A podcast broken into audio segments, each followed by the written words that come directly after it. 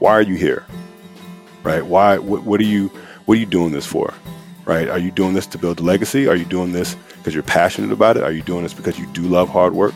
Um, if so, cool. Keep turning up because this is this is a space that you can actually pour into all those buckets.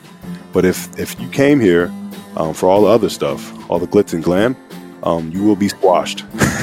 you will be squashed, and that diamond that you thought you were going to be won't happen. Welcome to the Sam Gash podcast. These are conversations with trailblazers, rule breakers, and those who pave their own lane and venture boldly into the unknown. By entering this uncharted arena, they inevitably stumble, yet they all display an ability to innovate and contribute, even when the odds are not in their favour. We skip over their highlights reel and go into the guts of who they are and what they believe in. I'm your host, Samantha Gash and I'm an endurance athlete, a former corporate lawyer, and social impact entrepreneur. It is my absolute privilege to create the space for these guests. If you found these conversations to be of value or have any feedback, please subscribe, rate, and review, and I hope you enjoy. Welcome to another episode of the Sam Gash podcast. This week I have Ben Kenyon, who is the performance coach for professional basketball team Portland Trailblazers. He's currently with them on the road for his seventh season. He's there to help the team train, prepare, and inspire them to compete and achieve success at the highest levels of professional basketball. It includes working with their all star caliber players and starters to reserves and rookies.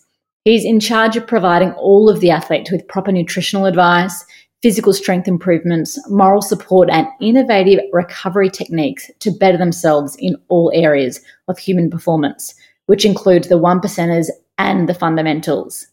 Ben came to the Trailblazers from George Washington University, where he served as the Assistant Athletics Director for Strength and Conditioning, a position that oversaw the strength and conditioning and nutrition for all 23 varsity sports.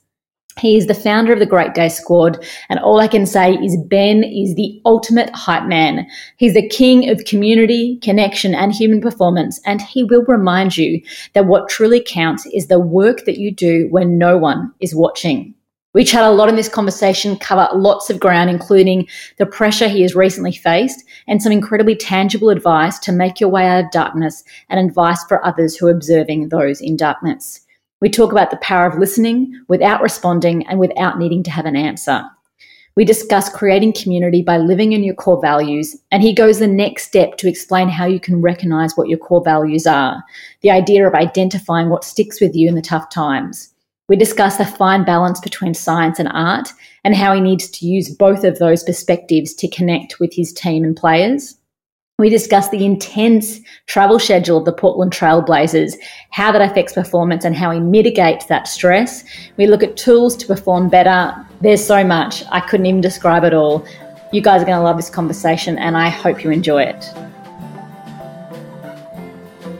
Oh, man, it's absolutely my pleasure. Um, it's actually funny that we haven't met I know we, we've talked a lot. You were supposed to come out here, and then all this stuff happened. You know, the last time we really spoke, we were both like on the precipice of beginning a journey across the United States. Yep. And as it's turned out, I'm definitely not doing it because of you know border reasons. And you last told me that you're not also doing it. Is that still kind of how it stands?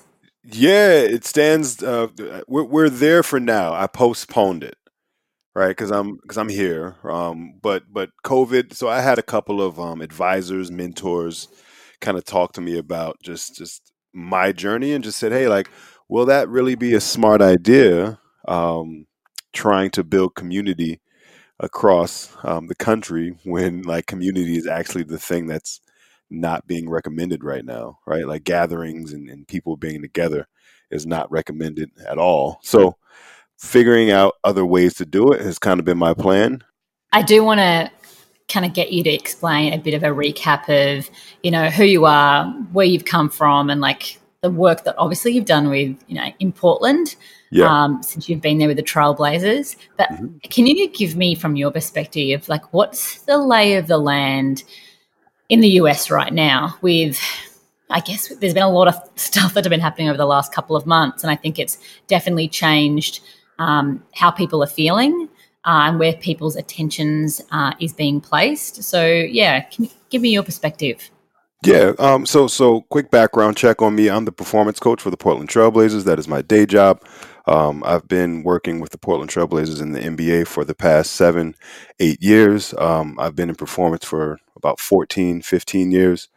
Um, this is something that uh, is is my purpose, is my talent, um, is the thing that I, I, know that I'm here to actually do on Earth, and and just I love uh, helping people perform better and, and, be their best in life, and and that's just that's just who I am. Like I just I, I can try to avoid it, I can try to run from it, but I always go back to figuring out ways to help other people win. Um, and as for what's going on in uh, the world right now, especially over here, uh, like a couple of issues that I see are um, people are we were already isolated. Um, we already felt kind of lonely, right? Like I know social media is a big thing, but you know people weren't truly making authentic connections. They weren't um, going out of their way to to to build real relationships. Um, and then uh, the mental well-being, the mental health um, of of people and individuals. Uh, the number I saw for Portland, Oregon, um, was right when Corona hit, um, and and everything shut down, and people started to lose their jobs. I think it went up let's just say the suicide rate went up.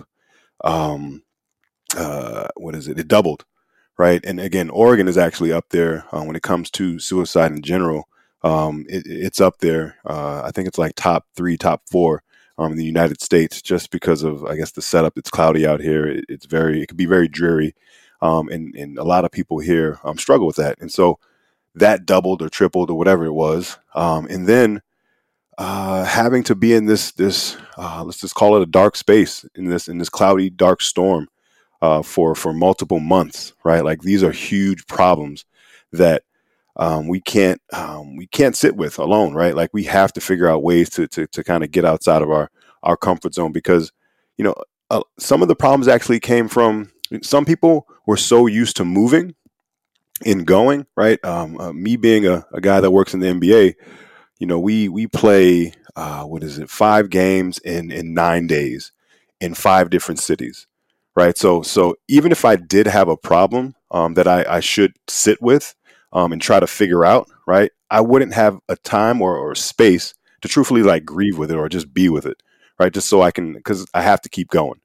Uh, when Corona hit and the quarantine hit, we actually had to sit with our problems. So imagine having to actually sit with a problem that you've never had to deal with in your life, like ever, because we've never had this type of life break.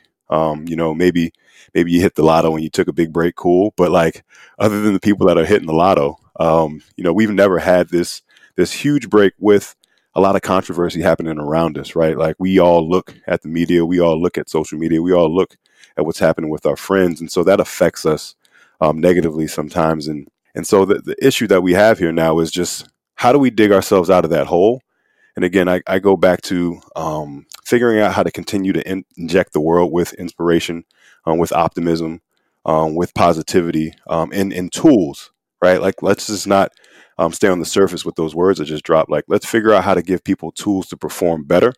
And, and that's where I feel like people like us come in because we, we, it's our duty to serve, right? And again, serve from where you can serve from, right? Don't, don't try to extend yourself or, or, or, put yourself in harm's way, right? Trying to do everything yourself and, and, shoulder, you know, all of the world's problems. It's just collaborating, connecting, you know, having conversations like this um, to share and, and put out there so people can really understand that there's a way out of that darkness. There's a way out of that storm.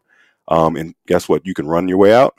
Um, you can connect with other people via FaceTime, um, you can you can make sure that you're in a group of people that are inspired and pumped up, but also actually giving you like how tos. Um, there's so many different things that you can do. I just think over here in the states, people aren't used to like really slowing down and have to deal with things, right? Like we we literally um, have a totally different energy over here. We're just go go go, and um, you know I've gone to other countries where the pace is just totally different. Um, the pace is so different. I remember when I went to Italy the pace was so different. It, it, felt like they didn't care about life, but like to the contrary, they really cared about life, and that's why they were going at the pace they were going, so they can actually enjoy it. So, um, I, I, think this is going to be a moment for us to remember. Um, you know, especially we had coronavirus, we've had everything happen with the social justice and the racism going on in the world, and and I just it's there's never been a time where we actually had to actually sit with it, um, read about it, see it in video, um, and embrace those moments. And uh, I told a friend the other day that you know uh, he was struggling with some things. Um, he's a he's a leader in the community, um, black dude that that honestly um, has been doing a great job, uh, you know, navigating uh, being a leader, you know, during this time, and because it's not easy for all um, leaders, especially African Americans, out here trying to support um, the folks that need help and need um, guidance um, through uh, a lot of the social justice issues that we're having. Um, but I told him, I said, "Hey, dude, what's going to happen right now is uh, we're going to find out who the true diamonds are, and then who the unauthentic people are, right? The mush." So we're going to see the diamonds of the world and we're going to see the mush of the world um, because the pressure that's coming down on everybody right now is either going to allow those two things to happen. And I- I'm hoping that we have a lot more diamonds that come out of this situation because I know for a fact that when when crazy moments, when storms happen, that's when the best leaders are made. So it's it, it, it, again, this is a this is an awesome opportunity. It's an unfortunate opportunity, but it's an awesome opportunity for the right leaders to show up and show out. Yeah. What kind of pressure are you experiencing right now? That's a hell of a question. That's a that's a great question. so it I I I've gone through my my ups and downs. Um again, I the the what's the recent the most recent thing with um the Black Lives Matter movement and and and all the stuff that's going on in the world um, when it comes to uh, again racism, social justice. Uh, for me, it hit home like it was like uh, I went on an emotional roller coaster ride for about two to three weeks, uh, right after George Floyd um, passed away, and and for me at that point, I was like, wow, like the world is actually paying attention now, and they really understand where we're coming from, and and again. Th- there's so many different instances, right? You got the cop or the police brutality. You've got um, the microaggressions. You got all these different things, right? And, and where I was coming from was just like, wow, like things are officially being recognized, and I um I'm happy to see that they're being recognized during my lifetime, and they're gonna and, and people are now starting to make the move in the right direction. Um, and and I've had moments where I just felt overwhelmed. Um, I've told people like, hey, I actually had to pull over a couple times um, going into work just because I would just burst out in tears out of nowhere. And um, I can say that was probably the healthiest thing I can do uh, because it wasn't me bottling it up. It wasn't me just suppressing it and saying it's all right. It'll, it'll just go away. It was me just living in the moment, right? Um, being present and and making sure that I recognize that, and then taking the steps from there to to, to make sure I showed up as a, as a leader um, for the folks I need to work with every day. It was it, it hasn't been as easy as um, it seems or as easy as it looks. Um, but again, I've I've gone out of my way to really practice um, eh, all the cool tools that I I share with other folks. Um, I, I, got a therapist that I've been with for the past two years, and you know we've talked it out, and and she's just kind of pointed to all the different tools that I have and the resources that I have um, to to tap into um, as I go. So um, I'm doing better. Um, but I, I actually was on an emo- emotional roller coaster ride that honestly just recently calmed down um, just because it was like, all right, let's get to work now. Let's make sure that um, we're putting, you know, ourselves, me, and other awesome leaders in a, sp- in a position to show up for their communities as well. So, again, I'm, I'll admit it right away. Like it, it, it's not easy every day. Um, taking on, you know, a thousand questions of like, how do we, you know, how do we do this better, and how do, like, sometimes it's just like, you know what, you don't need to do much, um, but be um, and allow things to happen. Um, and another big thing is, is if genuinely you are out here actually trying to help other people um, perform better and, and, and just be better in life, I know for a fact you'll you'll do the right thing. So again, me um, where I'm standing right now today, I'm in a way better place than uh, where I was about a month ago. It's I'm happy to hear that, um, and I'm also I'm navigating, you know, how we communicate this um, or communicate this conversation with caution because you know, you're my friend and I don't want to take you back to where you were a couple of weeks ago when you're moving beyond it. Mm-hmm. But at the same time, I, if you're comfortable of explaining that space that you're in, yeah. I think it's helpful for people to understand because from conversations with you, I, I know a lot of people were reaching out going, what can I do? What do you need? What have you been experiencing? Like the problem is going to be solved immediately with, you know, momentous steps actioned like now when the mm-hmm. reality is it's like an everyday thing. Yeah. So can yeah. you try and explain some of the, the know, some of the demands that were almost being placed on you to solve problems for people. Yeah, no, and I'm I'm open again to. I, I appreciate uh, you, you, lining that up um, the way you lined it up, but I'm I'm always down to to share just because again, I feel like as a leader, this is the this is the time to step up and and, and make sure you serve and, and show other leaders how to do it. And again, we we've already set the table of saying, hey, I've gone through it and and I've worked my way all the way to this point. So um, honestly, it like I've had a few friends um, reach out and and ask, um, a few white friends reach out and ask, right? So let's get super specific. And they they said, hey, what can we do? And I said, step one is like stop right there, right? Like it's not about what you can do, right? Maybe you can do something. Maybe go have a conversation with your friends, right? We don't need to pull um, all the different um, groups in. You don't need to pull black, Hispanic, all these different folks in that you don't normally talk to about these things, right? Like go talk to your family. Go sit down with your kids. Go go go have a conversation in your space, right? And then if you are that type of person like yourself um, who has a platform that can can can bring people on to now have these conversations to to to, to really um, broadcast to the world, do that, right? But at the same time, let's not think that um, you have all the answers or you have the ability to change every last thing, right? So I think um, step one is just understanding. All right, um, maybe I maybe I ask, but at the same time, be cool with just saying, hey, like you know what? Maybe I do need to just take a step back, right, and and just connect with my family, connect with my community that I have right here. And honestly, that's been the most helpful thing um, because the conversations that you can have amongst your community, um, if we can talk specifically about white folks, and just say, hey, there's people in your community that don't really get it. And I ran into that too. People were like, man, I didn't realize this, this, this, and this were um, seen as um, discriminative or or prejudice or racist, right? And and it's for you now to really understand why that is. You didn't see that, right? But you have to have that dialogue amongst yourselves, and then I think you branch out from there, right? And then that's kind of like the second layer because I think as a race, all races, we need to now build resiliency so we don't have moments where we get hot buttons pressed during um, productive and healthy conversations like we're having now, right? So imagine sitting in a room um, with a with a, a, whole bunch of different you know folks um, from uh, different races, and it's like day two of the whole situation. That's not smart, right? Like let's let's actually allow things to calm down a little bit, and then we can approach it and be a little more tactful about um, our growth um, in this area. And so uh, I think that's a huge thing. And then another big thing is just be there, right? Like again, you you've done an amazing job during this podcast of just giving me space. Um, you ask a question, you give space, right? Give space, and and sometimes it's not even ask a question; it's just be there and allow somebody to get something out. And and there may um, you may not need to actually respond to that, right? just be like, hey, I, I'm hearing you. I don't know what to say. And then the last piece is actually that I've got nothing. I want to let you know I, I see what's going on in the world. I totally understand what's happening.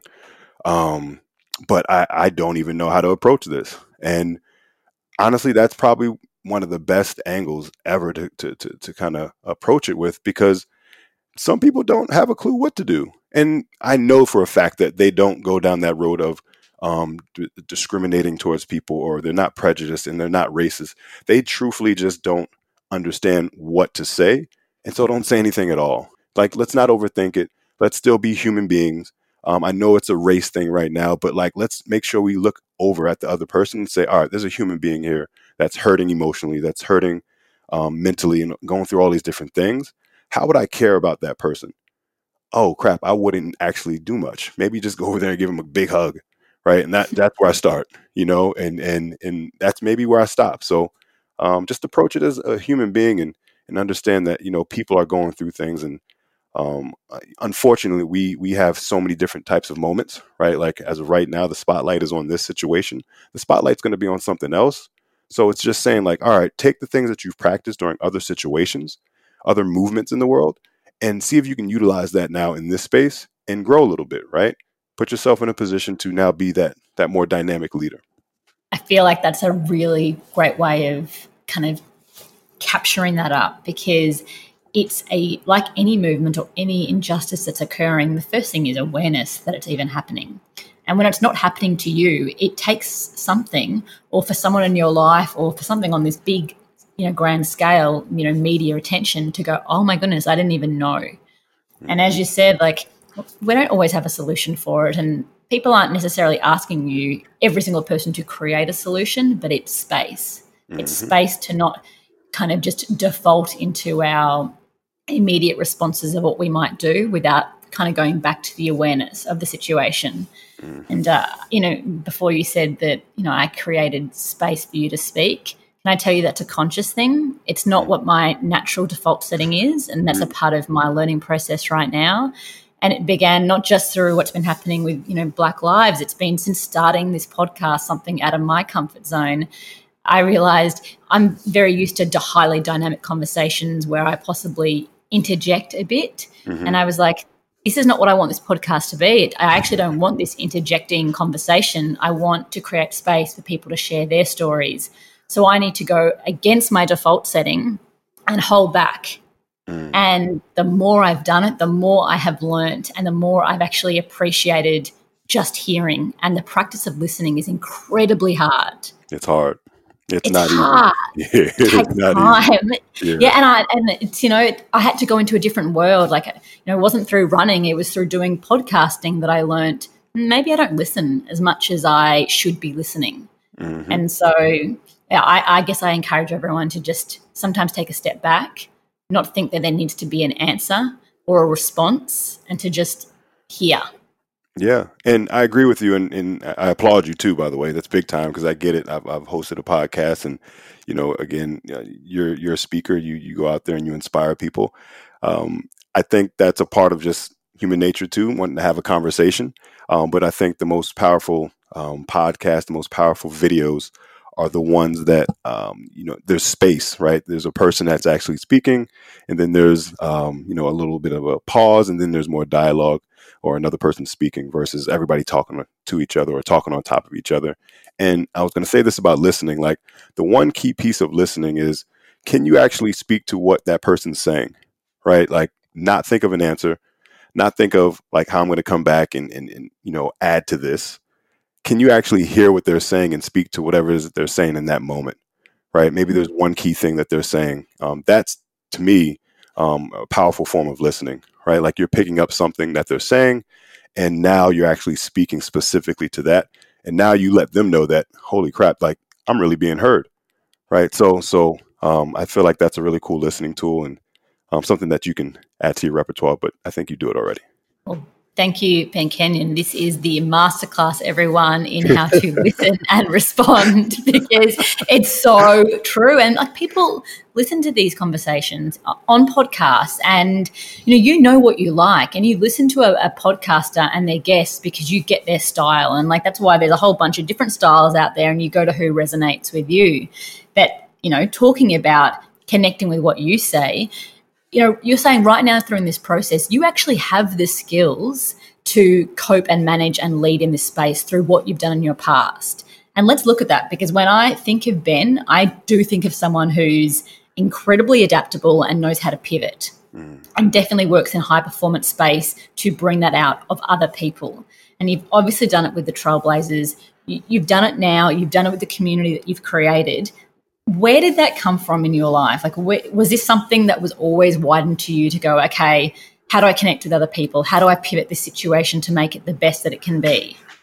Yeah, man, it, it uh, that's a great pickup um, because that's something I've I have definitely mastered, um, and I think it it's come from uh, being a strength coach, being a performance coach. Uh, the journey is a wild and lonely journey. Um, it's a journey that I don't think a lot of people understand.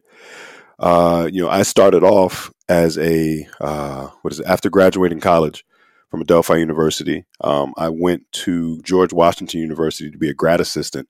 And uh, I remember when I got down there to Washington D.C., I didn't know anybody at that school.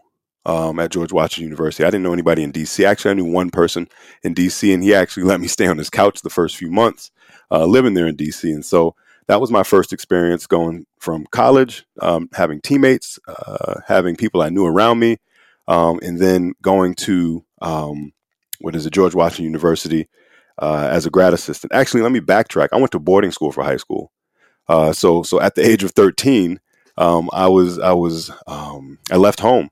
My mom sent me to this amazing school called Blair Academy, um, and I was uh, what is it? One of I think it was like one percent African American Black people at this school. Um, you know, in, in majority white, and um, a, a, great school, amazing school. But um, I can say that that was probably the first time ever that I stepped into a situation where you know, I was a little uncomfortable. I had a couple friends that actually I knew from uh, my neighborhood that went to that school as well. Uh, but it, it started as a, at a young age with just learning how to connect with people, right? And then fast forward back to uh, when I left grad school to work at University of Florida as an intern, drove down there and didn't know anybody, um, but I had to build community. Um, and I was very fortunate and blessed to work with Billy Donovan, um, the men's basketball team, right after they came off the two national championships. Um, but you know, I, I ended up uh, what is it connecting with some personal trainers, and uh, that moment I was actually broke, living on the floor. Um, what is it? Uh, other wild things happened. My father passed away. My grandfather passed away. I didn't have any gas to or any money to put in my gas tank, um, and and again had to be resourceful, right? But but it's it's funny. I feel like sometimes we we think we have to come up with everything on our own. Those people that I just connected with right when I first got there, they saw how passionate I was about what I was doing. Right, as an intern at Florida, sleeping on the floor, um, having a, a goal, um, not necessarily a dream, but a goal to be the best performance coach I can possibly be, and and potentially work in the NBA one day or work at the highest level one day. They went out of their way as friends and family and just brought me in and said, "Hey, do you need some cash? Do you need this?" And I mean, I I promise you, you know, I never went into a situation begging for anything. They just offered it because they knew I was focused and I was on a mission. So I think that's kind of the, the, underlying thing is just if you're focused in on a mission, um, you'll go out of your way to make sure that you know you have the resources that you need um, to to get life done. And and again, it's not easy um, connecting with a, a, brand new group of people. Um, so I always tell people to just lean back into your core values, right? Lean back into the things that allow you to be you, right? And so my five core values that I, I wear on my sleeve now are faith, gratitude, um, grit, hard work, um, passion, and uh, family. Right. So I, I go out of my way to say, hey, like, I want you to see that grittiness, that hard work. Right. I want you to see my passion. I want you to see how grat- uh, how grateful I am. I want you to see um, how much faith I have in myself and in God. I want you to see how much I love my family. And when people see that, um, they gravitate. The right people gravitate towards it. Right. When people see that, um, the, the wrong people go the other direction. What you want right? You want to make sure that you're scaring people off because you're so turned up on your core values, right? And so I know for a fact that that's something that will allow you to connect better with people and allow you to be more resilient, you know, especially if you are going out of your way to like lean into it. So my core values are, I think, pretty much the one thing that has allowed me to go from DC to Florida, back to DC, um, to be the assistant athletic director uh, for strength and conditioning at George Washington University, and then out here to Portland, Oregon, to work with the Portland Trailblazers, um, and especially like a totally different city than I've ever lived in. Right, like again, I'm a city guy that is used to New York City or uh, Washington D.C. or um, living in Gainesville. There was a whole bunch of people, um, and then back to D.C. and like out here to Portland, Oregon, which is the Pacific Northwest. A lot of hiking, um, a lot of outdoorsy things that you know I've I've actually fallen in love with, but it was just different. And and I think the, the, the community that I've built here is because I've leaned into my values, right? And so those folks came out of nowhere um, because they saw a light coming from me and said, "Hey, I enjoy that light. That's something I connect with, and let me figure out how to now grow with that light and how do I how do I grow my life from that." You've had a pretty cool journey. I've been I mean, all over. Not, not, yeah, and I mean, and you're all over now, and we will talk about like the toll of travel because considering that you're with the, the Trailblazers in Portland, yep. you guys clock more miles in the air than any other team in the NBA. Yeah. Um, all of pro sports. All of pro sports. I'm actually going to throw that out there. All of pro sports. Yeah, it's crazy. And, and it must, yeah. And I want to know what the state of play is with NBA right now through COVID, and and maybe how that has shifted the idea of travel. But I do want to have a look at core values for a second because was it were you always very sure that's what your core values were or was it a process that you had to take to identify them you know i think people sometimes don't know how to attract the right type of people because they aren't quite clear on, what's important to them. Yeah, um, I, it's it's literally asking that question, right? Like, start there and just say what's most important to you. Um, it, I was I was I didn't understand what they were until a little later on in life, maybe uh, after grad school. Um, maybe the back at GW, um, you know, clearly uh, to like write them down just because I needed to kind of go through a little more of my journey um, and look back on the, the, the the tough days, right? And so I kept looking back on my tough days, and I said, what did I lean on um, when things were tough? What was something that I just like? It could have been the worst month of my life, but like, what stayed like true and strong through all that stuff? right? And so I always thought about like my passion. I always showed up for work, right? And, you know, strength coach hours sometimes are like four thirty in the morning, and and um, ten o'clock at night, you know, and, and you got three hours of sleep, and you got to go in and clean a platform and and um, train teams that you don't think that you're going to train. You know, when you're um, looking at the, the, the different jobs out there, everybody's always thinking that it's right to basketball or right to football or right to the NBA, right? Like the, the, the moments I had um, being an intern and or grad assistant or grad student uh, with just cleaning the platforms at five o'clock in the morning, you know, and not having anything to do until maybe one o'clock in the afternoon. Uh, those are moments where I'm like, all right, like, why the heck am I here? Well, I'm passionate about it. And they said that this is a part of the process. All right, well, why the heck am I here? Well, I believe that this is going to be something that gets me somewhere. So that's faith, right? Why the heck am I still here on this platform right now? Like, like doing this and I know me uh, doing this or I, I know that nobody else is going to see it, right? Well, because I, I, love working hard. I love I love getting down on my hands and knees and, and, being a part of the process. And so that when that next team comes in, that next coach comes in, and everything's clean and everything's sharp, um, it was done because I showed up for my part, right? Even though they may not even recognize that, I showed up and I did the things that um, gritty people, hardworking people do, right? And then I thought about this last thing and said, um, this is definitely something that is near and dear to my heart gratitude.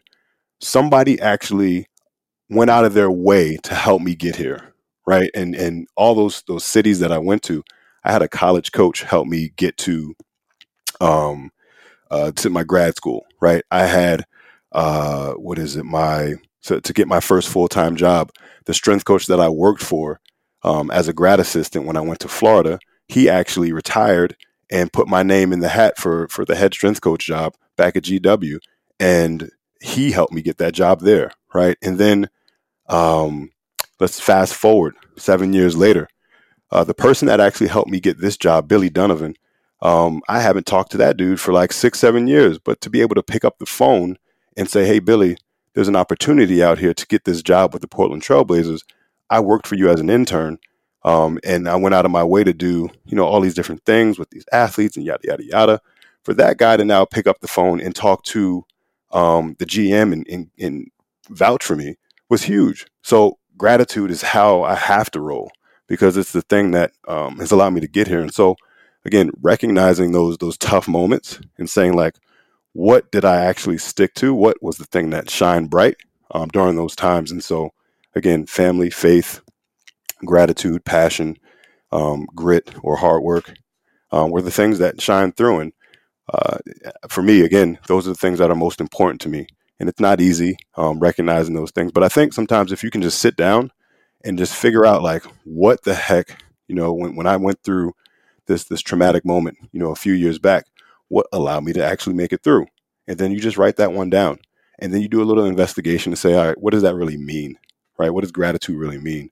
um, to you, or what does grit really mean to you? And um, from there, you can kind of you'll kind of go on a streak, right? You'll figure out a few more, and then I think you get about five, and you just hold on to those. Um, but you know, throughout life, you're going to probably add a couple more to it um, that that really means something to you. And in different seasons of life, you may have different values that show up for you. I found that quite helpful in that description that you gave because, you know, yes, being able to just declare it, I think, is very important and it's a great first step. But to know what that means for you, because the, the words are quite, they're subjective and they're, they can be hollow if you don't put thought behind it. You know, you know, grit and, and hard work. They're they're words that everyone wants to describe themselves by, particularly when they're trying to go for a job. But mm-hmm. how do you show up for that value? And what I really loved is when you were discussing grit and hard work, you were saying like when it's not tied to receiving affirmation. Like the work exists even if no one else sees it. Mm-hmm. But it mm-hmm. does pay off down the track because it builds you up to be the person that you are. And, you know, if you're not doing it for other people, that means you will keep doing it even if no one's standing in those stadiums seeing you clean the decks. Exactly. Exactly. And that that's the separator. That's the difference between somebody that goes from sleeping on the floor as an intern to accomplishing a goal and checking something off their list that they wanted to accomplish right? That that's the, the that's the thing that allows you to now um, look back at your journey and say it's worth it. You know, being able to hold on to those those moments, to those values that honestly, like it doesn't matter if if it ever gets acknowledged, but that's just a part of your your DNA, right? Like that's the cool part. And and I think that's the thing that a lot of um, young up and coming leaders, um, emerging leaders, really need to embrace is just doing the work that you know allows them to feel great right? Don't worry about, you know, if somebody's recognizing you or not. I think these days with social media um, and, and everybody having these cool bios, like, like, are you really down for the work? Are you really down for what you're saying? Are you authentically in it?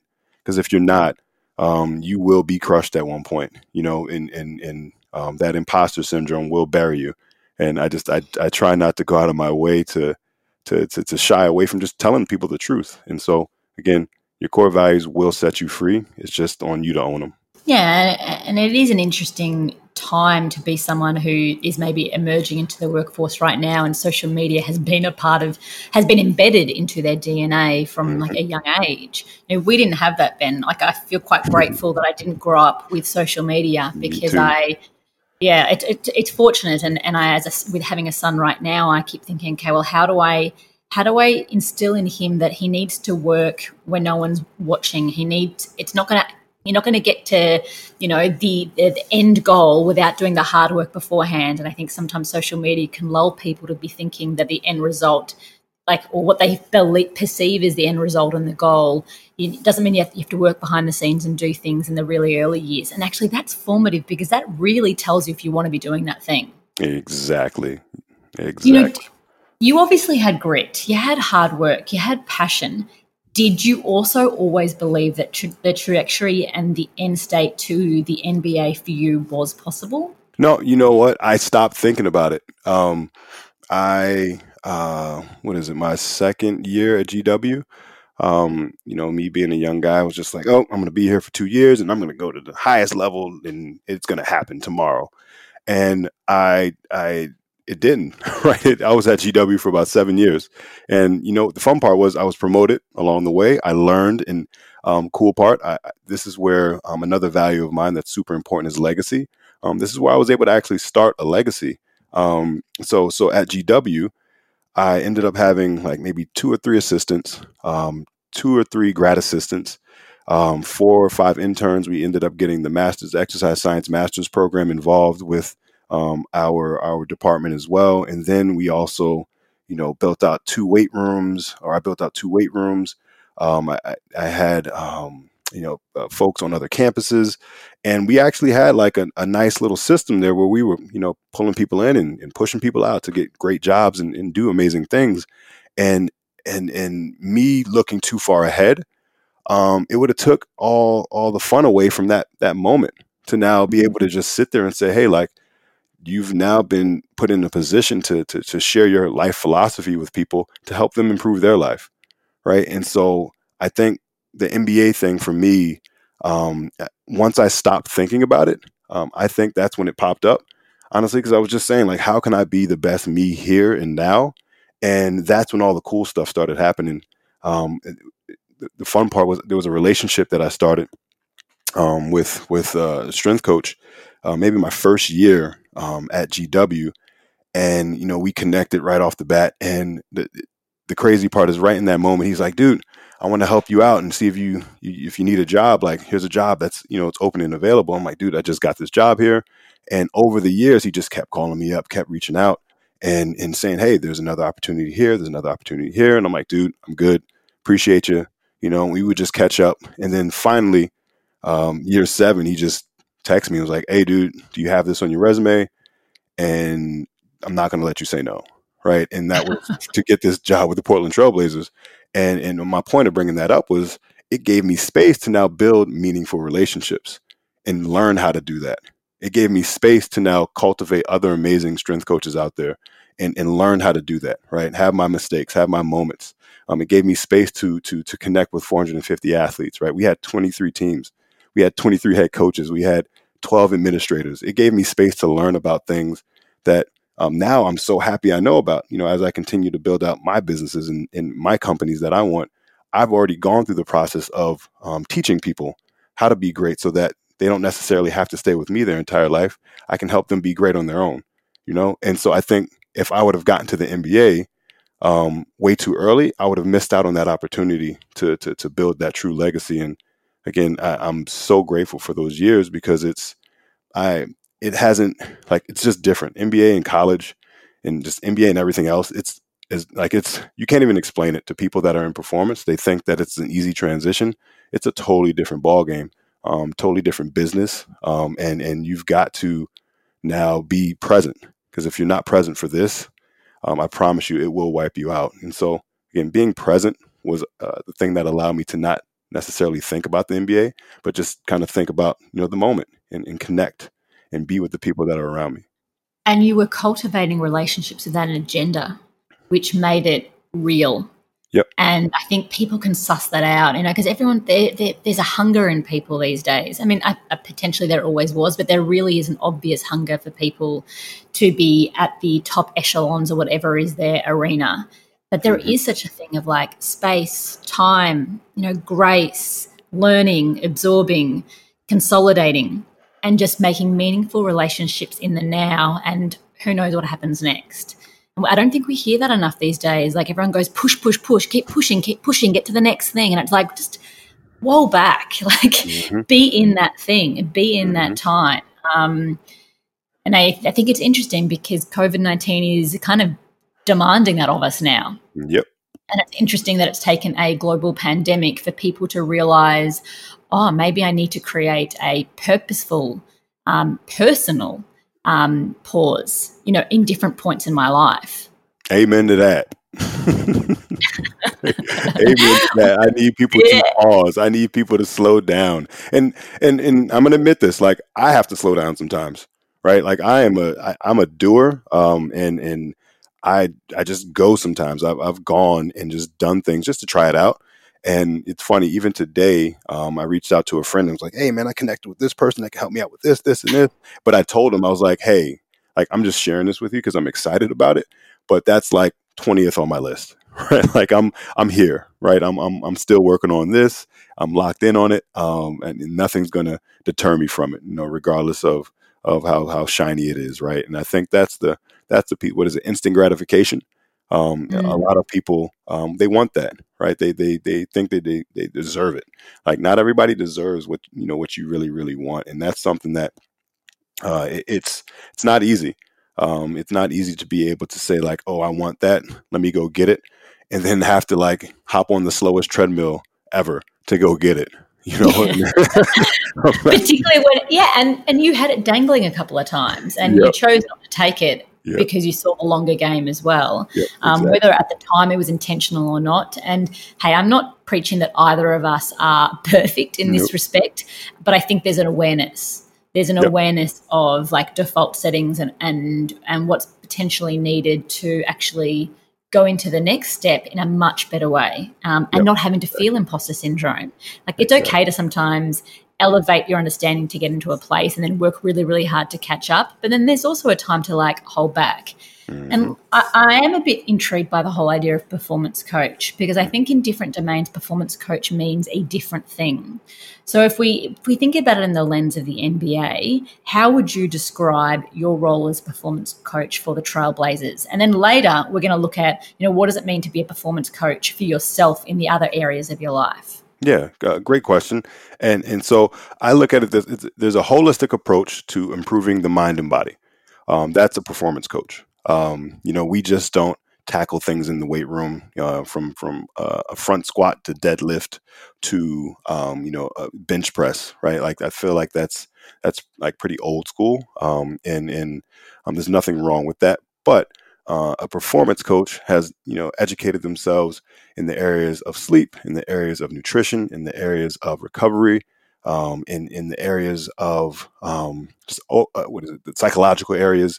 They've read books. They've they've connected with people. They've found experts to, to to pour into them so that they can have a little bit of information to be able to at least start the party um, to to help that athlete um, or, or, whoever it is um, perform better, right? And that's our goal is to basically allow these basketball players to perform on the court, right? And so sometimes actually a lot of times it's coming to the weight room. Um, you know, we may have had a designed workout of six exercises, but uh, we had to tap into being a psychologist that day. So we did three exercises and we had a lot more time to talk.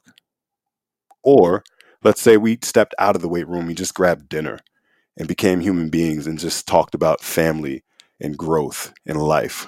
Um, that's another area of performance, right? Um, I, have also learned that um, the progressive overload um, important um, for the body and very important for the mind, right? And so now being able to to hand a guy a book, right? Um, one of my favorite books uh, that I or two of my favorite books, Ego is the Enemy, Ego is the Enemy, and Obstacles Are the Way, um, are, are two awesome books that I remember giving to young guys and just saying, hey, like here's something that you should read because it's got some good research and it's got some good practical um, uh, uh, exercises or things that are in here that can actually help you grow mentally. And the fun part is they may read it, they may not, but they have the tools now to improve and have that progressive overload so that they can um, improve their mind, improve their body. And it's something that, again, we can provide as performance coaches. And so, um, strength coach, you know, that's something that uh, people still call me and all, and you know, I still roll with that title. But I believe a performance coach, a human performance coach, is what we truly are, and that's why we've had um, as a as a staff um, so much success here because we actually connect well with our guys. Um, and I'm not just talking like performance staff in the weight room. I'm saying overall, uh, we go out of our way to actually build true relationships with any player that comes in here. Um, you know, we we hug guys. We actually get um, you know close to to to to say, hey, like I'm here for you as a human being. Um, you'll either make a whole lot of money, which I want you to do, um, or you won't, right? And I want you to actually make a whole lot of money. And so I feel like the holistic approach is going to be the best avenue for um, any athlete that comes through um, the Portland Trailblazers and works with me, um, just because it's it's an easier route uh, that it takes a little more time, right? Like there's there's there's um you got to have a little more focused attention on like the specific details of each area and how you're really going to tap into that area or how you're going to really allow that person to thrive, right? Each person may not be excited about the book. So it may be a podcast. Hey, I just listened to, to Sam's podcast the other day. You should listen to minute 32. I think that'll be helpful for you. Or there was this cool article that was put out there on ESPN and such and such wrote it. You should check it out, right? Like there are all these different avenues and, and, and uh, exercises that we can actually practice um, being in this one position. And so uh, I feel like there's amazing strength coaches across the world that have so much to offer, uh, but they don't really own the other area or the holistic approach just yet, right? They kind of shy away from it because, you know, the world says, well, you're, you're the weight room person.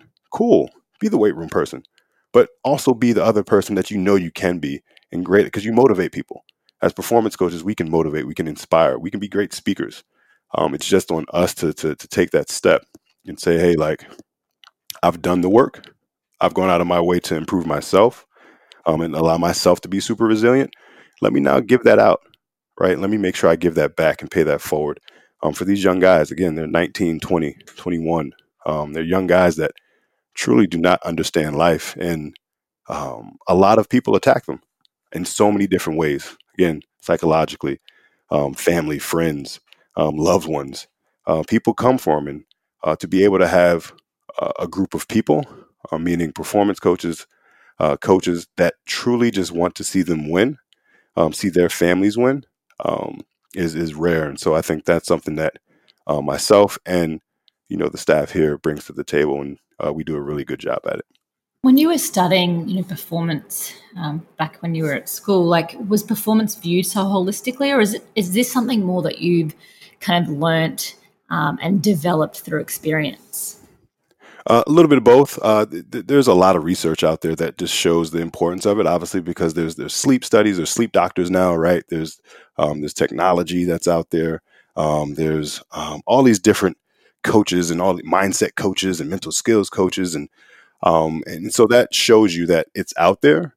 Um, but for for for me, uh, let's go back through you know the, the journey that I've gone you know through over the last 14, 15 years from from being an intern to being a grad assistant, to being um, a head strength coach, to being an assistant AD that oversaw a lot, that had to sit down with a lot of different people, um, head coaches, um, administrators, um, parents, uh, the 450 athletes, um, to now, right?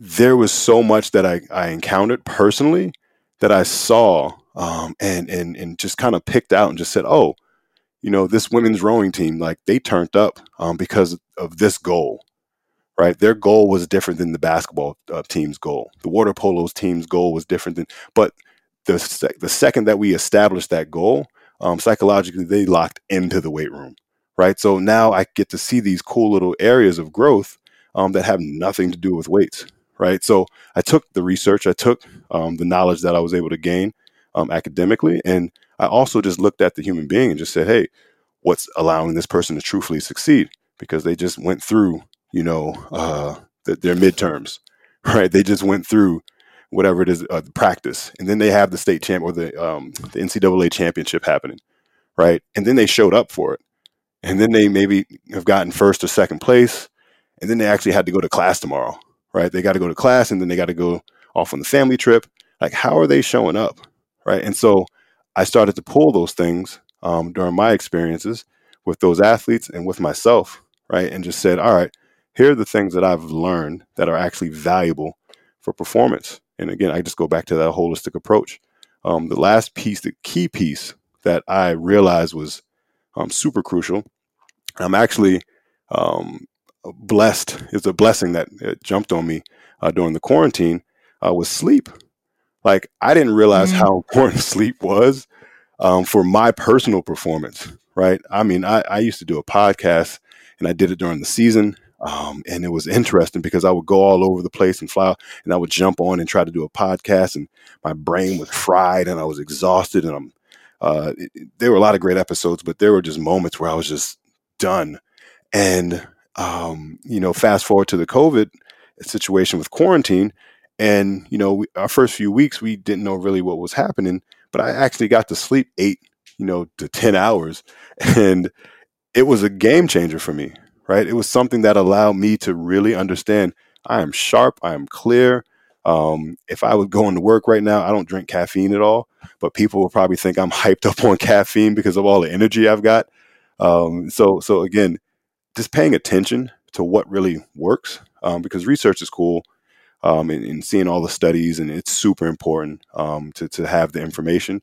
But it's also super important to see how the how the, the research is actually being done in your space and, and, and making sure that you're navigating and adapting to what's going on in your environment versus you know the, the study that you you may have read um, so so again a fine balance of art and science and and mm-hmm. making sure that we put we put the thing that's that's important most important in front of the athlete so that they can uh, digest it. And not all athletes are going to be really into the science. Um, not all athletes are going to be really into the art some want to really know about the science. Um, so it's just having that fine balance of, of delivering both um, and, and knowing when to deliver it. It is so funny because I'm sure you have told your athletes like sleep's really important and you've even referred them to the science, but you weren't living it. And now that you've lived it, the way you can explain it can be so different. And it, and it is true. Like if you're a, if you're a coach or if you're a leader, you have to be living in what you share, um, yes. because like you can speak about it on such a different level, and people will get it because the barriers that you've had to go through to discover it like they'll get they'll get that part they'll get the struggle they'll get mm. that it's not always convenient to you know in, enforce within yourself to get those eight to ten hours a night because life just gets in the wa- in the way. And, and the world's, and the world's best athletes will call your bluff real fast. Yeah.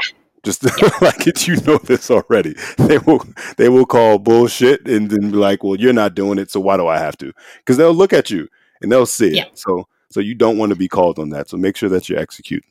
Well, if you're trying to tap into an athlete in many different ways, and obviously it's based on the individual, I guess the most key component to all of that is that they trust you. Mm. Because without trust, they ain't going to do shit what you Yeah. say. So I know that you speak about the trust jar. Um, can you tell me how you you you kind of facilitate the ability for the people in your team to Mm. trust not just what you're saying but you? Yeah. Um. So so going back to what we just said, practice what you preach. Um. You know, are you showing up uh, as as the best in in your field? Right. So they're the best in their field. Right. Again, um, NBA is the best place for basketball. Period. Right. Like we have the. Uh, I'm going to say the top athletes. You know, other people may say, you know, other sports have the best. I feel like we have the best athletes. We have the best basketball players. Um, so you need to go out of your way to be seen as one of the best at what you do. Um, and it's not necessarily um, in every last thing, right? I feel like it's like pick that thing. Maybe it's you know you're the strongest dude in the weight room. Um, maybe you're the, the crazy guy that likes to run far, right? Oops, I feel like that's me, right? I love running far. I love pushing myself, and and I love challenging myself um, in areas that I know make me very uncomfortable. Um, but then I love telling the story about it, like why I do it, um, and and then from there I get to now connect with them about like, dude, I had to I had to use this supplement, um, you know, during my race, um, and it helped. Actually, you know what? You've been struggling during your games. You should give this a try. And dude, hey, I tried this, um, you know, right before one of my games, gave me a whole bunch of energy, and it felt amazing during one of my runs. Here, look at my watch. My time was the best time I've ever had. Dude, you should give it a try just because you've been struggling in the first quarter, and you said you've been you've been um, struggling with your diet. So, so again, sweat equity, right? Being able to show through what you're doing, um, through how you're living, um, is key, right? And, and again, it's not necessarily saying that you have to pick up running or endurance or whatever. I picked up the thing that I actually hated the most. Um, about seven years ago, I could probably run up to one mile, and I couldn't stand it. Like I, I was like I was miserable um, because I played basketball my entire life, and in basketball, 94 feet was it, right? Um, but then at one point, I was like, dude, I got to do something else, and I started to pick it up, and you know now I do half Ironman. Um, now I get crazy and, and run 80 miles in a month, and and so it's it's like um, how are you pushing to your your edge? How are you pushing to your extreme? Because again, you're dealing with the world's best. These people are obsessed with basketball. And it's not a bad thing. Like it's allowed them to make millions of dollars as teenagers and or early um, what is it, 20 year olds, right? Like it's not a bad thing, right? But what are you obsessed with? And can you wear that on your shoulder? Can you wear that on your sleeve? Excuse me.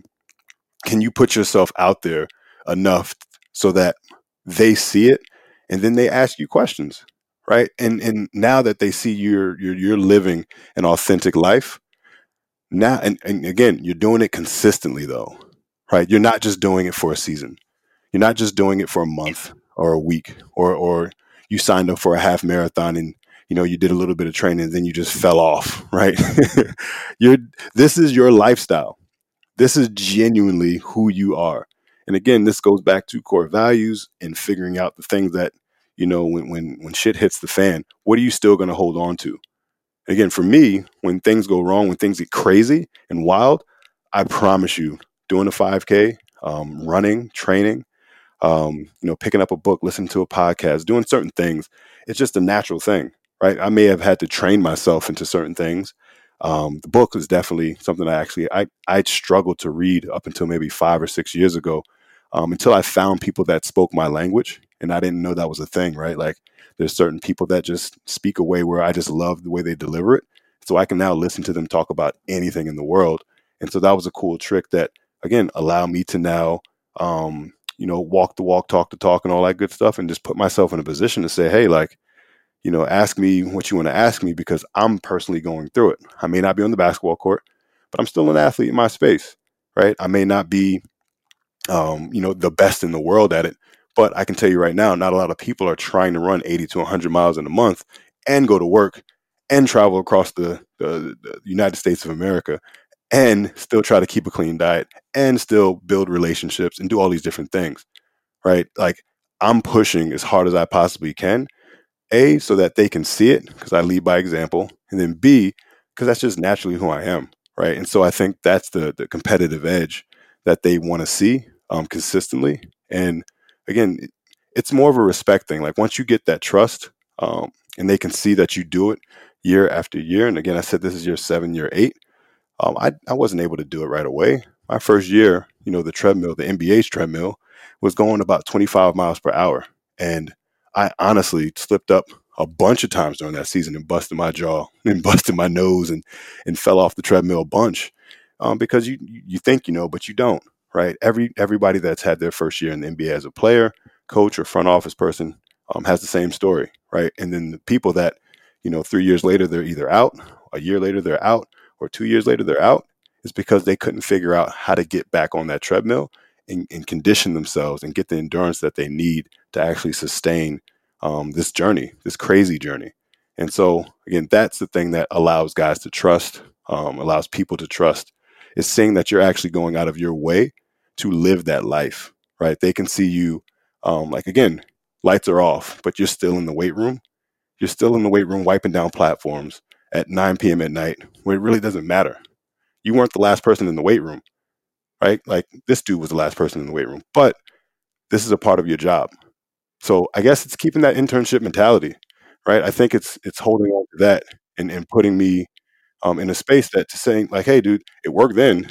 you might as well hold on to it and, and allow it to really allow you to thrive now. And and and again, don't allow your success um, to to to push you in any other space because uh, being authentic is not easy for a lot of people because they're just not authentic, right? They're not the person that truly wants to uh, go out there and push themselves to the edge all the time. And so I think that's the one thing that's earned um, trust with a lot of the guys I've worked with, and you know, consistently, uh, you know, guys can see, you know, from players that have been traded to our team, traded away, everybody can see, coaches, all that stuff, that this is genuinely who I am, and it's it's sometimes maybe obnoxious, but it's very informative for you know the young guys coming in um, to be able to actually tap on somebody's shoulder that has kind of gone through the gauntlet um, in different areas of life. I think not only is that uh, a great example of how trust can be created, but it's also uh, great advice when you know you, you kind of you falter and you fall, and knowing that everyone at some point has those moments, mm. and trust is actually created when you come back up and you stick at it. And you might be embarrassed, ashamed, red faced, but you keep pushing through. And I think, um, you know, I spoke to Mark Healy the other week and I was saying like success isn't just by the shiny stuff, the highlights, it's actually by like the grit that comes when things don't work out. And people recognize that.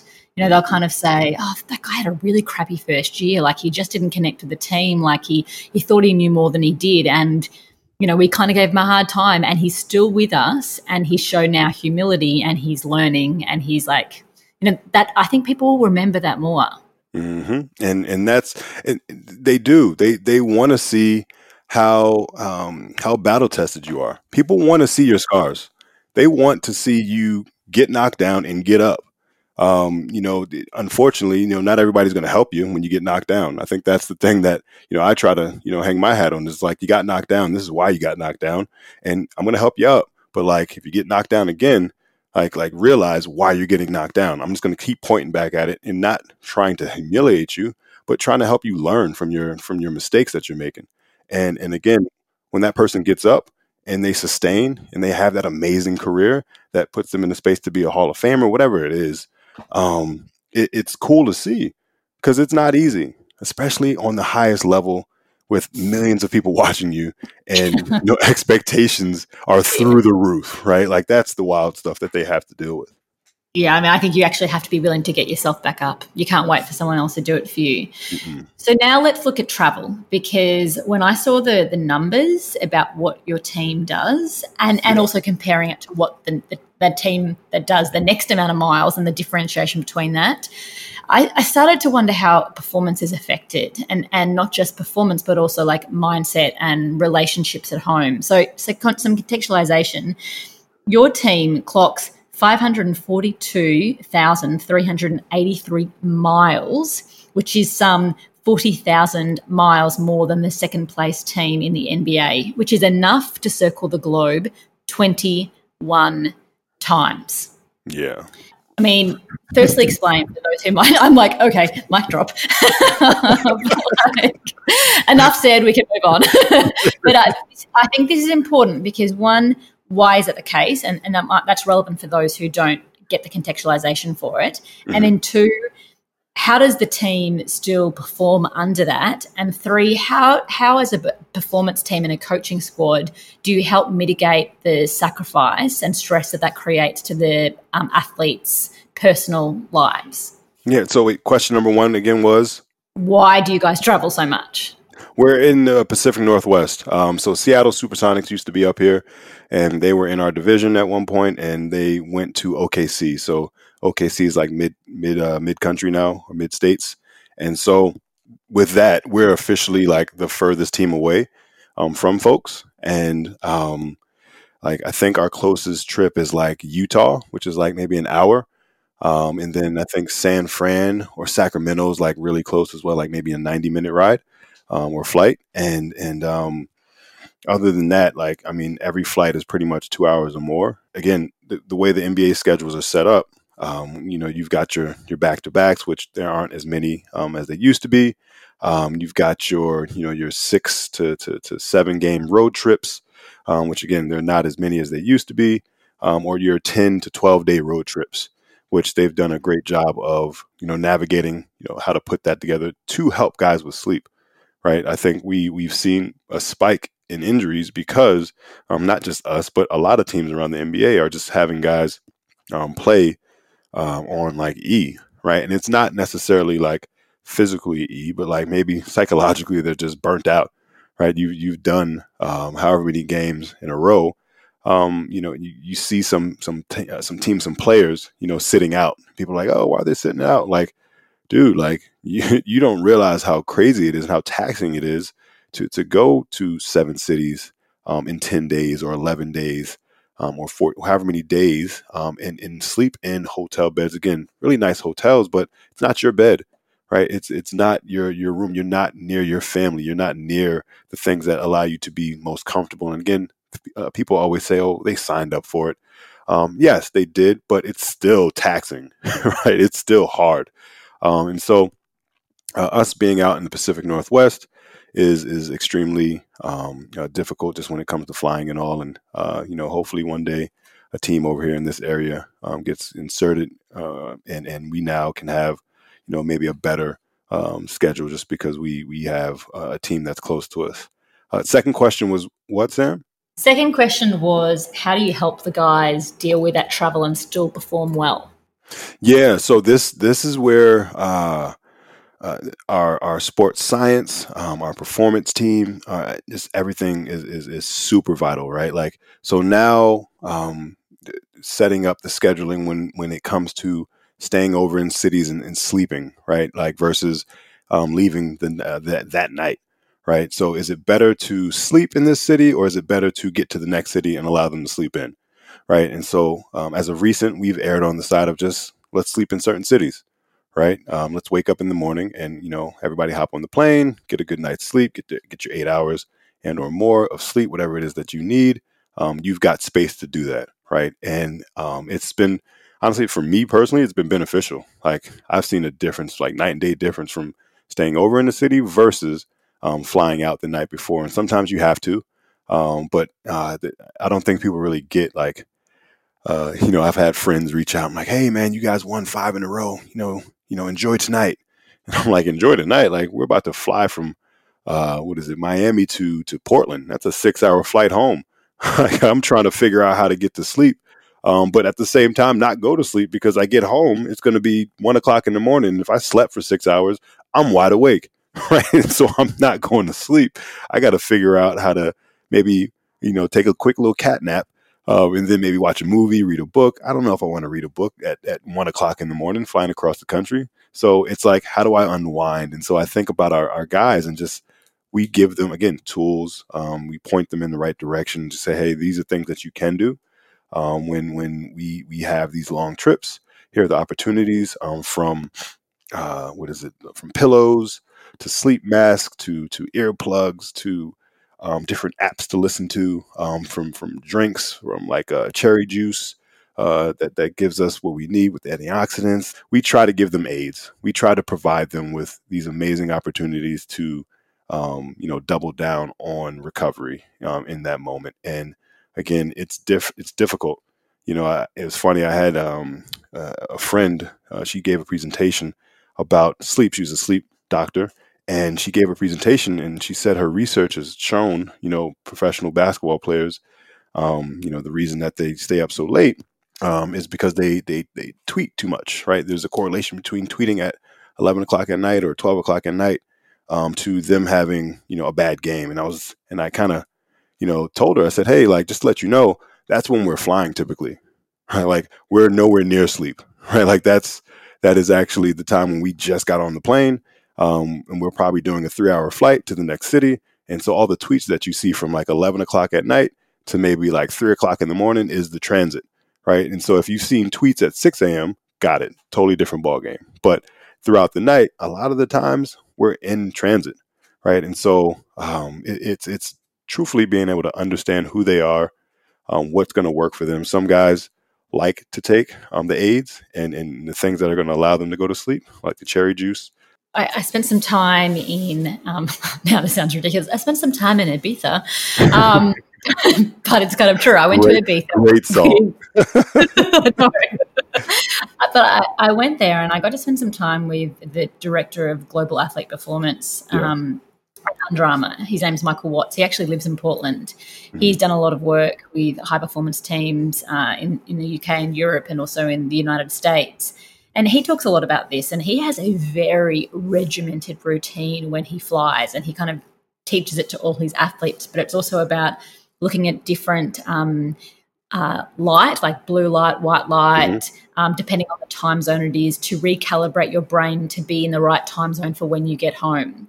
You know, mm-hmm. when to have caffeine, you know, it's not specifically relevant to you, but maybe to your players, um, when to maybe watch something on a screen. But he also like disinfects everything on the plane, which I guess the world are going to start doing that with COVID anyway. Mm-hmm. Um, you know, he'll, he'll put um, um, a thing up his nose so he's not inhaling the air, and you know, it's a, it's it's a one percenter. It's the one percent stuff that people in high performance, when they're in teams that are the elite, the top of the top of the game, they do all those things because they all count. You know, with the Trailblazers, do you see the guys? Are the guys really obsessive on finding all those one percenters? Yes and no. Um, like I told you before, some people are into the science, some people are into the art. So what does that mean? Some people are into all the techie um, things that allow them to, um, you know, have that one percent edge um, because they've done the research on it, and they're like, hey, you know what?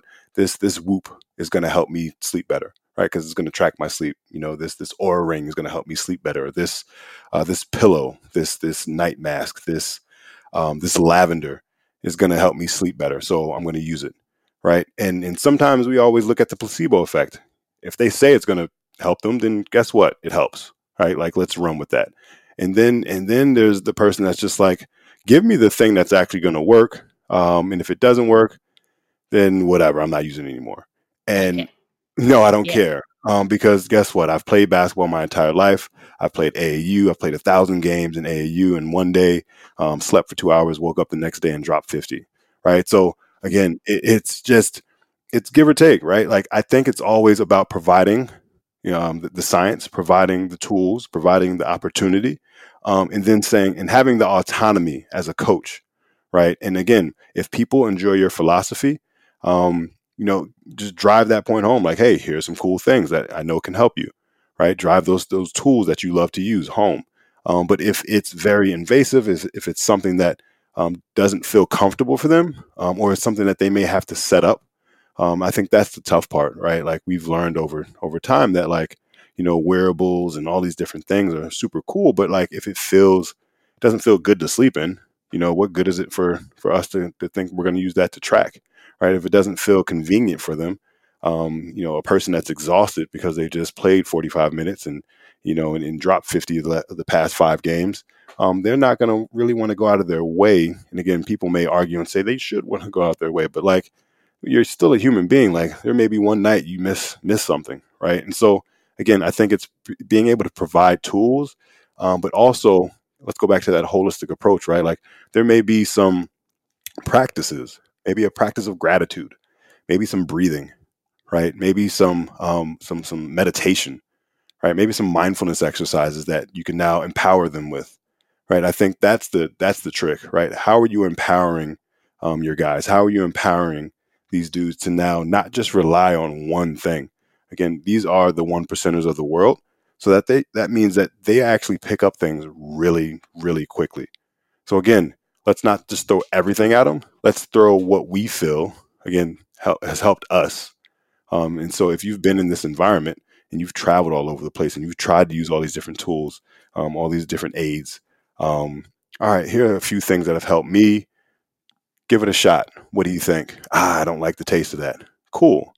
Ah, that makes me uncomfortable. I just don't want to do that. Cool. But for some odd reason, this breathing, this belly breathing, this belly chest breathing, um, doing it for 30 reps right before I go to sleep, I have the best sleep ever. Well, guess what, dude? That's what we're going to hold on to. And that's what we're going to start with. Right. So, again, obviously the players experience their own personal sacrifice, but I'm speaking to you. So, has there been, uh, have you experienced it with all the travel?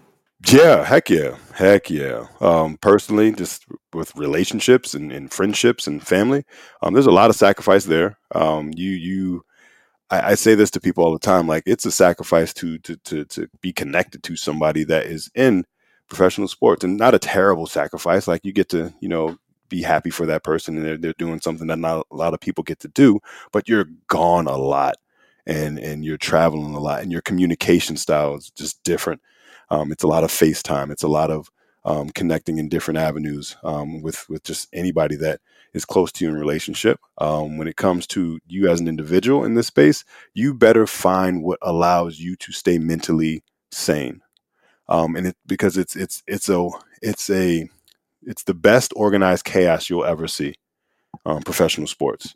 Um, you know, by the time you guys get to see us, you know, play in in in uh, on ESPN or ABC or whatever, um, the amount of organized um, chaos that has gone down. And again, it, it's just the name of the game here. Like it's not a terrible thing. Like I, I don't want people to think that you know that's a, a, a me going at anything. It's just it is what it is. There's a lot of moving pieces, and you know you just got to be on your on your toes. You know you may walk into a city thinking that this is the plan, and the whole plan will just change at the drop of a dime. And you've just got to be agile uh, and willing to adapt. Right? Um, we always drive the point home of adapt or die. Um, like that's that's the name of the game here. Be willing to adapt, or you will die. You will not make it. So um, that's another thing. Um, and then, honestly, uh, making sure that you have, you know, some sort of practice, some sort of physical um, and nutritional practice, right? Like it's huge that you have a routine that um, works uh, good for you, right? Your, your 30, your 45 minutes of time that you you have to yourself. Um, maybe it's right when you land in a city. Um, you go get a sweat, right? And again, uh, for for folks that really want to know a little more about this venture, is like we land in the city. It's a back to back. We go help our equipment guy out because he's by himself with all the equipment uh, to get set up for the locker room in, in the, the next game, right? So we help him out, and it's two or three of us that go. And again, we land at two o'clock. We go to the arena, and everybody else is up in their beds. Uh, we actually help get the luggage off the truck we tag all the luggage so everybody can have all their luggage into their room. Um, and then we go over to the arena. So that's probably three o'clock, three thirty in the morning. Now we're in the arena setting up the locker room, and it's about four thirty mm-hmm. in the morning by the time we actually get back to our rooms. And the team mills at probably twelve o'clock that next day, and we still got to get in our workout. We still have to get in our practice that allows us to show up and be our best selves. So there's a lot of sacrifice um, for you as well, right? But you have to understand, or you have to know um, what you value right? Let's go all the way back to those core values. Why are you here? Right? Why? What, are you? What are you doing this for? Right? Are you doing this to build a legacy? Are you doing this because you're passionate about it? Are you doing this because you do love hard work? Um, if so, cool. Keep turning up because this is this is a space that you can actually pour into all those buckets. But if if you came here um, for all the other stuff, all the glitz and glam, um, you will be squashed. you will be squashed, and that diamond that you thought you were going to be won't happen. And I, again, I've seen it. I've seen people come here for the wrong reasons, and you know they'll be here for a year or two, and and no, this thing will break them, and it breaks you in different ways. You know, it's not necessarily saying that you're going to be, um, you know, overly exhausted. You know, things that I've seen is from from um, you know somebody going out and having one or two extra beers and they show up to work, you know, completely hungover, right? They they go out and they do one or two extra dinners and they've put on a, a cool 20 pounds out of nowhere, right? Like they they've gone out of their way and they don't realize it. They're probably trying to cope with what's happening and they keep turning up on things that make them feel good so that they can survive. Like that's where the discipline is. And so so I think the discipline um, that you have to turn up on to or turn up on because of, of your mental, of your physical, of your spiritual, um, and then uh, being able to actually uh, be cool with sacrifice from both ends, right? Your family, your relationships, you're going to have to kind of sacrifice it for this time frame of your life um, a little bit and, and, just adjust, and then sacrificing your space. Um, you are here to serve and, and serve in different capacities that are not on that contract, that are not um, written down. And and again, some things may get dropped on you uh, that you're like, no, I didn't sign up for that. Like, well, well, are you here or not? Because if you're here, you're doing it. and reality is there's a thousand people knocking down at that door to take your spot. So you are you either better be in and all in, or someone will be there. Oh my gosh, somebody do that in a heartbeat, and and and try to do everything else too, and and they'll do it way better. And here's the crazy part. It, like I, I don't get it twisted. Like this, there's I think 60 position or 60 strength coaches, maybe, maybe let's just say 50 to 60 in the NBA. Like there's millions of people shooting for these positions. Like, don't get it twisted. Like, you are there's somebody knocking on your door, and and you better stay sharp. You better stay locked in, and and know that um, you have to keep um, reinventing yourself. Like, forget the job. Like for yourself and and your personal growth in life, you need to continue to tap into things that allow you to grow. Because uh, if you don't, somebody will catch you. Well, I mean, that links to gratitude. And I love that you've written a kid's book on gratitude. You have a busy life, you're on the road all the time. What makes you think, oh, I'm actually going to also add writing a book for kids about gratitude? Like, where does that come from?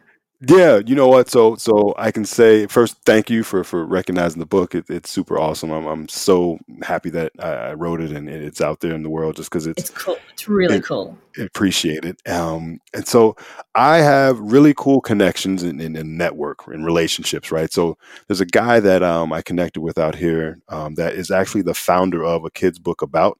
Um, and so it's a kid's book about um, gratitude that I wrote. And then there's a whole bunch of different books that are about tough conversations so that parents and children can have those conversations um, like racism, um, feminism, about uh, money, uh, about depression. Like he, he's he's gotten authors to speak uh, or, or, specialists to speak about those different areas. Right, that's their expertise. And he asked me to write about gratitude, and so we partnered up. Um, one thing that I actually I had a big epiphany the other day. I said some of the best work that I've ever done in my life has been partnered up with other cool people.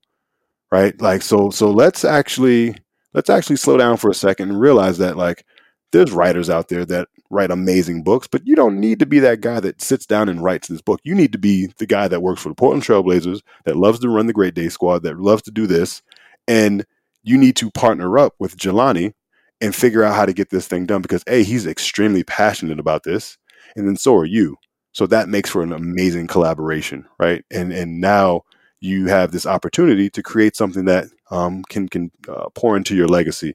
And so I'm thankful for Jelani um, for taking me through um, his workshop process, where we sat down, um, we we kind of did a brain dump of just all the different things I I thought um, gratitude should look like and feel like, um, and then we curated this thing together.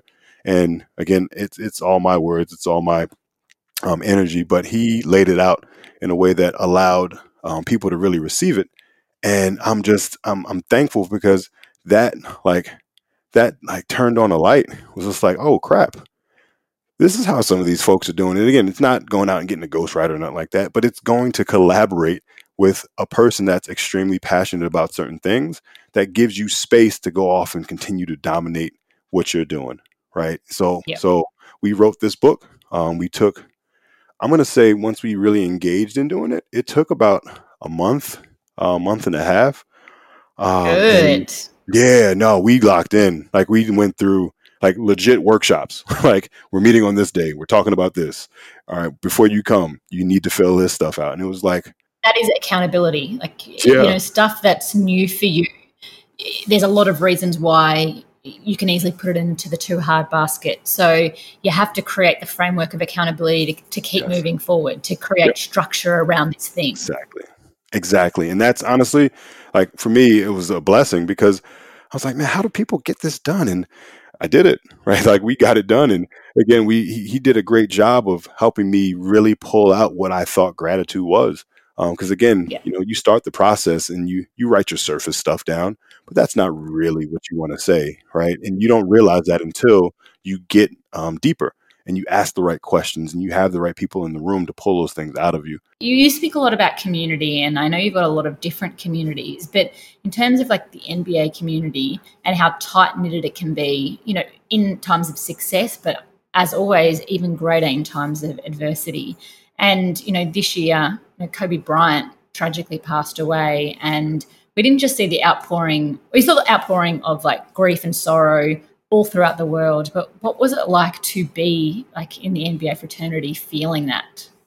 Yeah, that was it was wild. So this year for me personally is, is crazy, just because uh, obviously I've experienced the same thing everybody else has experienced with uh, the coronavirus, quarantine, all these different things.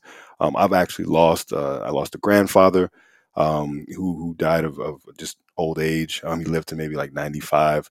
Um, rest his soul, or may he rest in peace. Um, and and a couple other people um, honestly lost throughout uh, COVID, and and you know to start this whole year, um, you know the Kobe Bryant thing for me was like it was wild. Again, um, looked up to Kobe, basketball player. Um, I, I, I, remember watching him um, as I grew up as a basketball player, and just how awesome he was. And um, the craziest thing, we were the first game that they had in the Staples Center. what is it? Uh, after he passed away uh, we were that that that that game where we had um, the memorial service, and dude, like that was a powerful night.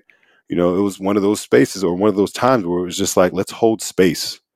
Like, you know, we normally do a pregame lift and we turn up and do all these different things. Like, let's just let people do what they need to do. We go set everything up. We're gonna be here. Um, if if a guy's gonna break down or if a guy just doesn't want to play, like we're just gonna hold space and we're gonna respect it. And and I think um, that that night um, when when LeBron gave his speech, um, when we were all on the court, um, when we were watching the eight and twenty four with the flowers around it, um, and all these different things were happening. They had all the eights um, and twenty fours in the stands. It was just like, man, like this is really happening, and and and life is way more precious than you think. This dude built an amazing empire and and the crazy part is everybody knew he had more room to grow. And in an instant, you know, he's not here anymore, right? And his daughter and and that whole family. And for me, um, and the community around me, I think we realize that like we're human beings. This thing is is not, um, you know, we're not uh, immortal. You know, I think sometimes when we're in these spaces, um, we can think that we're very immortal um, and we could think that we're we're you know we don't have um, you know an hourglass that's been flipped over, right? We we can all think that um, we can think that you know we're always going to be in this space. Change is going to happen, um, and unfortunately, that with with Kobe's situation, um, it was him passing away. But I hope it put people, uh, it shifted people's perspective on life, because um, it it shifted mine. Like it, I promise you, it shifted mine. It put me in a space to say, hey, like how can I just how can I do more of what I do already? How can I make sure I'm consistently just caring for the folks that are around me and and asking people, you know, and boldly asking people, are you good? Yeah, you good, sweet. Are you mentally good though?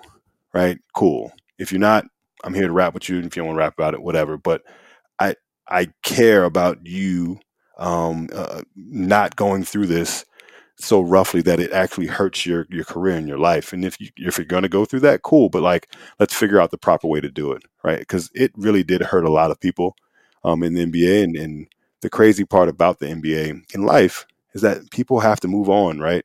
But we move very quickly here, and this is one that this is one event that um, I'm actually happy we were able to kind of sit in for a little bit um, because the dude did a lot for the NBA.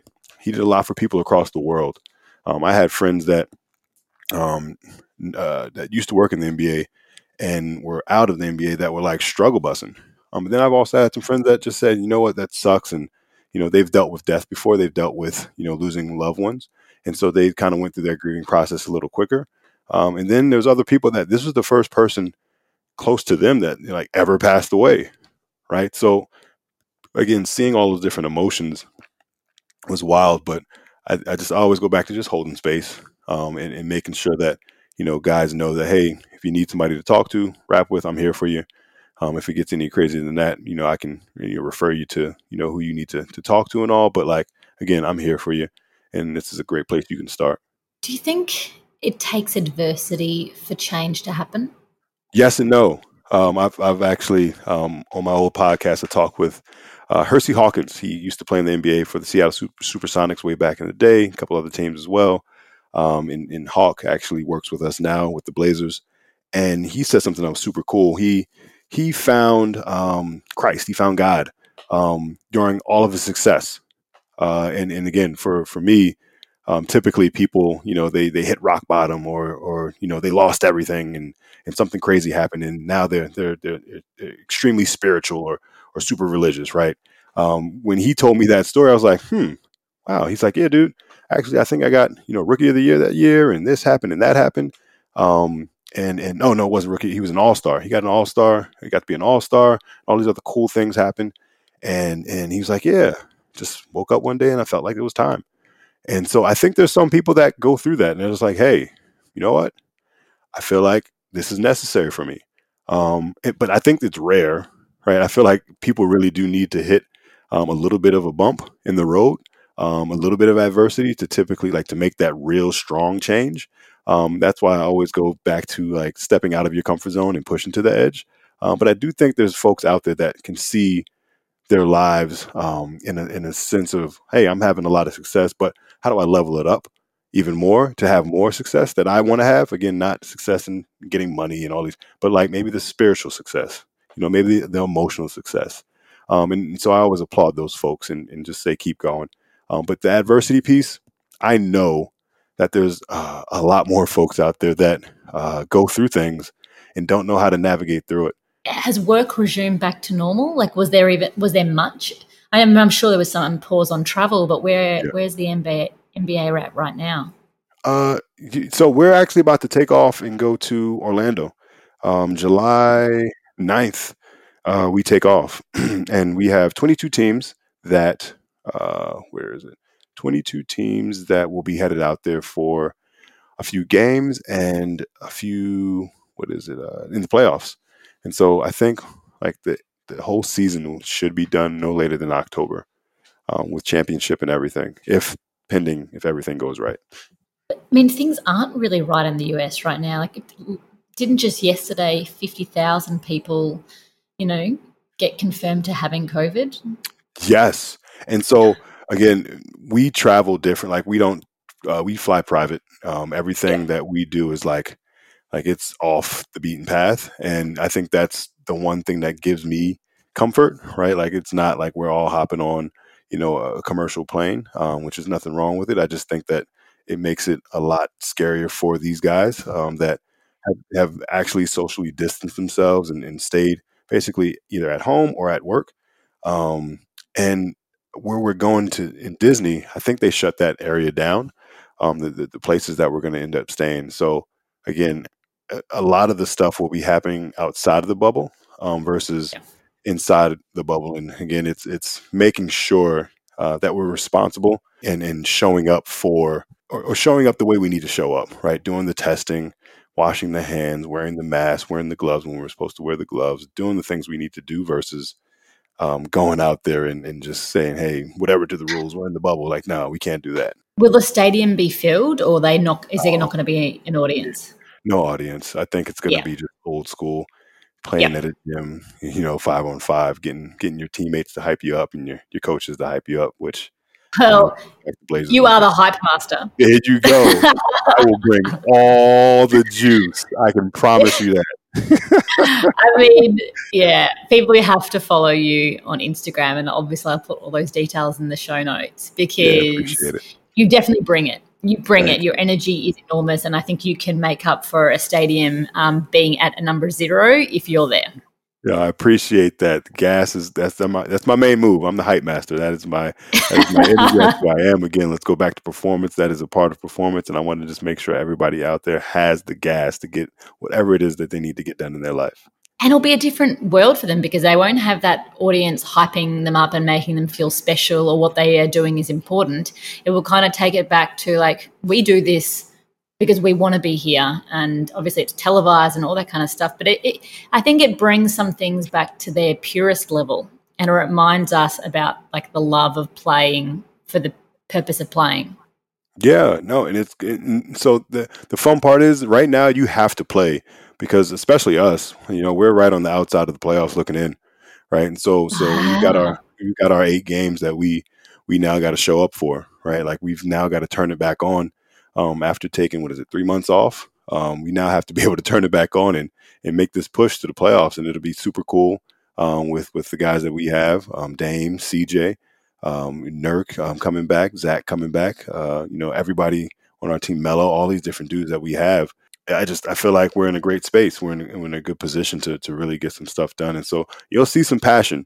You know, especially for those teams that are you know fighting for you know that last that eighth seed, that seventh seed um, and trying to get into the playoffs. Um, but you, will see a lot of passion, and I think it's needed. I think it's something that you know the, the world's missed. I, I, talked to a guy at Whole Foods, and he he knows I work for the Blazers, and he's like, "Man, I, I really miss sports." He goes, "I miss sports so much, dude. I'm watching NASCAR right now." I was like, "Really?" He's like, "Dude, I've never I've never watched NASCAR before, but I just I need something to watch." And so again, uh, to be able to now you know be the remedy for some folks that are true sports fans and want to see some basketball. It'll be really cool. Oh, I mean, sport plays such a role in people. It's a part of the fabric of some a lot of people's weeks. You know, it's the thing they are excited for. It's the thing that gets they talk about during the week. It's the way they connect with other human beings. Yep. I just can't wait to see you guys get back in and playing and, and, see if you make the playoffs, and also see what you've got coming up next. Because as we said at the beginning, you've had a shift in direction this year, yeah. uh, and you're you've made that shift because it didn't feel right to do that in yep. the way that you wanted to do it, and so you're obviously exploring that in different ways. But you know that when you do choose to run across the United States, I'm your girl. I can't wait. Be, yeah, I'm on the phone or I'll come out and help you in a leg. I'll be passing yeah. you the water. Yeah. I'll be your hype girl. I need it. Come on, Sam. I need your gas. I need that. I, and I, I, thank you for for all the support. Honestly, like right when I reached out, I was like, I don't know if she's going to respond. She might be running, you know. And, and you responded, and, and, I'm thankful that you did because, um, you know, you. Uh, this guy Mike Posner that he, walked across the states not too long ago. I've been in contact with him, and he was super uh, supportive. And um, you guys have just given me so much information that I needed to to, to have and hold on to um, about the run and understanding like what I was really setting out to do. Um, and so, uh, again, I appreciate um, all the energy that you've thrown this way and all the energy that you will continue to throw this way. So, you're an incredible human. You're a fantastic leader, but you're also someone that just keeps present in the moment and you just do the hard work, even if no one's watching. And I think that is some of the, some, that's some of the greatest lessons that people can learn from you. And you. Uh, another person that you should check out, actually, um, Ricky Gates ran across the US, I think it was like two years ago now, self supported and wow. his film has come out on Salomon TV, I think this week, or you know, and he's also got a book. But I think his journey would be really interesting. It's cool to see it through the lens of different people who have um, embarked on that journey. Um, but I know that you've got a lot going on, and let's stay in touch. Yes. And you know, what's the best place if people want to kind of follow what you're doing and potentially even reach out? Yeah. Um, so Instagram, Ben Kenyon um, Ben underscore Kenyon underscore, um, or at the Great Day Squad. That is my community. Um, I love the Great Day Squad. You know, we're out here pushing people from their comfort zone to the edge. Um, you know, my whole mission with that community is just to inspire the best performance in you, right? We want to make sure that you are gassed up and hyped up and motivated um, to get life done. Um, and, and I like to focus um, in that area um, specifically on helping people elevate in their careers, elevate in their relationships, and elevate in overall wellness. Um, and so, if you follow um, both of those, you can probably find me um, more at Ben Kenyon. And then I've got a squad that helps me run the Great Day Squad. And so sometimes I check in over there, but um, you know, you can if you want to reach out. Honestly, I'll, I'll, talk to you. I'll rap with you. And if you're a performance coach or a, person that's in the space of performance, um, I'm always down to help um, and, and, point you in the right direction um, with whatever it is that you need. So again, Ben Kenyon and then Great Day Squad. Be prepared to be flooded. yeah, yeah, oh. I'm like, be kind, give him space. If he doesn't respond straight away, he'll get back to you. hey, and if, if you hit somebody up in Great Day Squad, I promise you they they are super qualified and super gassed up to even respond to you. So like there's people on that that account that are, are literally reaching out to folks, you know, every day that follow and, and just we like to engage. We like to connect with people that are paying yeah. attention to us. So you know, I think um, my new word is going to be like, how gassed are you for this? Let's go. Let's go, Sam. Love it. All right, Ben, thank you for your time and yes. let's just stay in touch. Yes, 100%. Ben is incredible. I hope you guys are feeling gassed up right now could truly have spoken to him all day long, and I feel incredibly grateful to have Ben in my orbit. And literally, he is in all of your orbits right now. So don't hesitate to reach out. His Insta handle is Ben underscore Kenyon underscore. Don't forget if you enjoyed this episode, um, feel free to leave a review, rate, and of course subscribe. I look forward to touching base with you again with the next episode. And uh, yeah, I just hope you are happy, safe, and well wherever you are. Keep connected, keep talking. See you later.